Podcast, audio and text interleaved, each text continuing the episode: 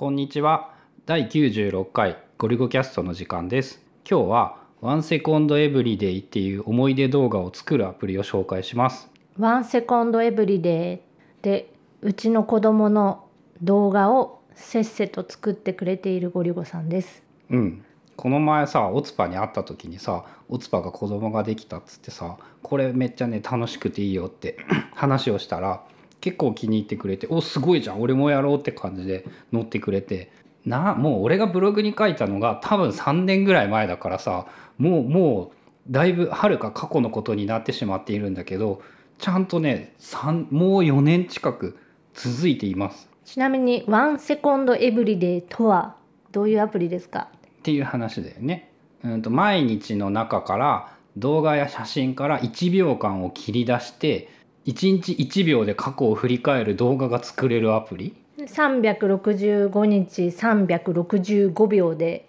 こう動画が出せるっていう。なんかねアプリを作った人の思いっていうのがなんか1年を振り返ってみた時にこうね1年間自分が全然何もしてねえんじゃねえかっていうこう何もしてない感が残念な気分を味わったからこうせめ毎日ちゃんとワンシーン思い出に残るようなことをしようってでそれによってそのツールを使って同時に作っちゃえばこう外に出たりとか人に会ったりとかいろんなことを意識的にやるんじゃないかみたいな毎日楽しく生きるためにやりましょうっていう感じで作られたもので。それなんかのさ本かなんかで見たあの記録に値する生き方をみたいな。あそれ1440分の使い方のなんか名言であったやつ生きるに値する人生は記録に値する人生であるっていう。確かにこう本当何にもしてない日って何にもなくてなんか何してたっけって思い出してもうーんってこう結構悩ましい日がポツポツはあって。まあ探せばあるんだけど探さないとなくなっちゃってつまんなくなるよねっていうところだと思うんだよね多分。うん。まあそういう考え方としてはすごい好き。で、えー、とこの「ワンセコンドエブリデイ」で出てた動画って、まあ、作ってもらってるのは全部ゴリゴさんに作ってもらってるんで、うん春菜は見るだけなんですが子供の成長スピードって本当一日一日ですごくって特に生まれてからやっぱ3歳ぐらいまで、まあ、これから先もどんどんどんどん成長はしていくけど生まれてからその1歳2歳ぐらいとかってすっごい一日でできること増えてて面白い。2ヶ月前の動画面白いからね。あれこんなんだったっけってなるもんね。うん、で1日1秒だから、まあ、1年分365秒。何分？6分 ?6 分ぐらいの動画なら割と見れる。そう。その無編集の動画って30秒を超えるともう見る気がなくなってしまうんだけどちゃんと編集されていれば結構見れて1日1秒でテンあのテンポよく切り替わっていくと結構見れるんだよね。まあ他人のやつは見れないと思うんだけど、うん、自分の子供ならっていう限定で。なんかねえネットとかでもその毎日大人の人とかでも毎日同じ場所で同じカットでこう撮影したやつをつないでうん YouTube とかにアップしてるやつ。あれとかもやっぱ見てて結構面白くって。で子供だと本当顔すらもどんどんどんどんこう変わっていくとかで。最初はね大人の声しか入ってなかったんだけどだんだん子供が喋るようになってきて1秒は本当に一瞬だからさ「うわー」とかっていう音からちょっとずつねでも意外とそのまあ自分が体験してるっていうのもあるけどその1秒間だけでもあ結構思い出せる。ねうん、でその時の思い出全体もこう脳内で再生されつつ1年間を6分ぐらいで見れて、まあ、今もう3歳過ぎちゃったから全部見ると15分20 20分ぐらいか分ぐらいあるなかな多分。あるからちょっと長めではあるけどその投資で見ると。まあそもそも別に実際365日溜まってなくって空いてたりしてだいたい平均すると1年5分ぐらいなんだよ。えっ、と3 1秒でまあ分かんないんだけどそのぐらいの回数ぐらいしか取れてないんだけどまあそんな程度は誤差で十分かなっていう。あれはさ親が見るのも楽しいけど子供が自分が成長した後にあれなら見れるねすっ1ごい面白いと思う。一応目論見みとしては20歳になった時に動画を見返すと2時間ドラマが完成するっていう。リアル2時間リアル2時間ドラマ。ちょうど2時間になる計算なんだよね。もう足りないけど。いいやんねめっちゃ。二十歳の誕生日に勝手に送りつけるかってやつだよね、うん。なんか2ギガぐらいあるファイルが送られてきてなんじゃこりゃって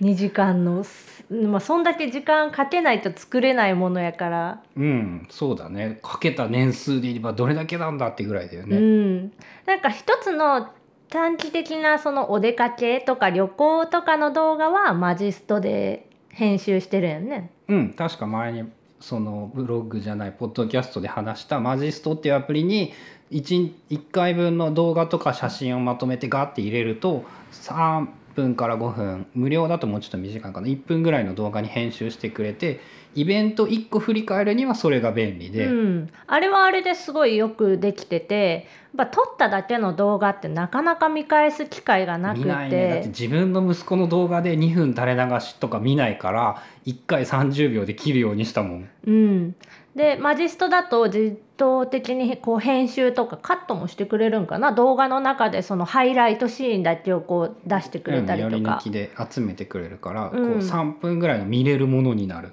まあ、それに対してワンセコンドエブリデイは自分でその1秒をトリミング写真か1秒動画の中のどっか1秒間をトリミングしてつなぎ合わせていくっていう、俺ちゃんとねなんかいい音声入ってる1秒狙ってやっとるからそうねめっちゃ上手くなってて最初の頃ってなんかよくわからんとかそのそ操作に慣れてないとか感覚に慣れてないっていうのであれやってて最近なんかすっごい早い。このこの1秒でいいシーンを切り抜くっていう。そう多分動画の中でここがこの辺がちょうど良さそうみたいなのを多分当たりつけてやってるやんね。いやバッと見るだけで10秒とかあそうなんや。20秒とかだからさうん。10秒20秒見てあこの辺かなっていう。あと最初の方にいいとこあったらもうそれでいいやっていう。う、ん、あれを見て思ったのが1秒で意外と人間って喋れるんやなっていう。うん、ギリギリ1秒でどんくらいかな「おはよう」よりは長い言葉が言える。うん。意外とあ1秒って長いなって思った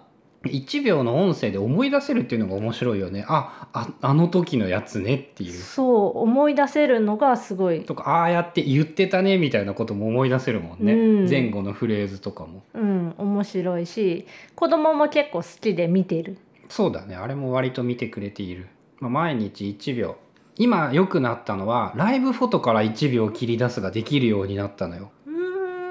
その動画だと面倒くさいかもしれないんだけどライブフォトで撮っておけばそのまあ最適な1秒画質とかまあいろいろちょっと落ちたりはするんだけライブフォトどって音声入って入るよ。あ入ってるんや、音声と動くやつだからちょうどよくってその自分の1秒別に子供の話に限らずそもそもの理念であるこう毎日なんか1個ぐらい新しいことをしようよっていう思いで1個ずつなんか写真を撮る。で iPhone だとそのライブフォトで撮っとけばそのままそれが動画になるから楽ちんで。あれって書き出し範囲何月何日から何月何日までみたいな選んで動画に書き出すってすればいいってこと、うん、ってやればいい。とその動画が出来上がるしアプリ内で見ることもできる、今ってなんか1年分で切ってあれしてるうん、あんまり長いとさわざわざ見る気にならんからさで5年か10年経ったら、まあ、全部つなげる動画も作ってもいいかなって思うけど。それもアプリ内でできるの？そのアプリの中アプリサービスの中で1個ずつ登録してあったら。全部登録してあれば好きな期間でできるけど機種変更とかの際にこう消されているので過去のやつはない。うーん。あその例えば iPhone だったら iPhone の本体の中に元データが入ってないとダメってこと、うん、そう。本体で管理してるだけなんで当時 iCloud とかも使ってなかったしさリニューアルリセットした時に消えてしまうから。まあ、まあその辺はちょっとあれかな、書き出してしまえば大して問題はないんじゃないかなっていう。まあ、でも子供特に子供の成長記録におすすめ。だけど毎日の記録大人とかでも俺別に子供の成長記録抜きにしてもめっちゃそういうことが俺は好きなのでっていう前提はあるけどめっちゃ面白いからいいと思う。どっか行った時とかなんかどっか行く気になる、うん、そのために行こうで目的と順番が逆になってもいいと思っていて。それこそその記録をするにそう記録する人生を送るために生きることで生きるに値する人生になるんじゃないかっていうそんな感じですかね。はい番組の意見ご意見やご感想などがあれば、えー、ツイッターのハッシュタグゴリゴキャストもしくはアンカーアプリからメッセージなどを送ってください。それではまた次回ゴリゴキャストでした。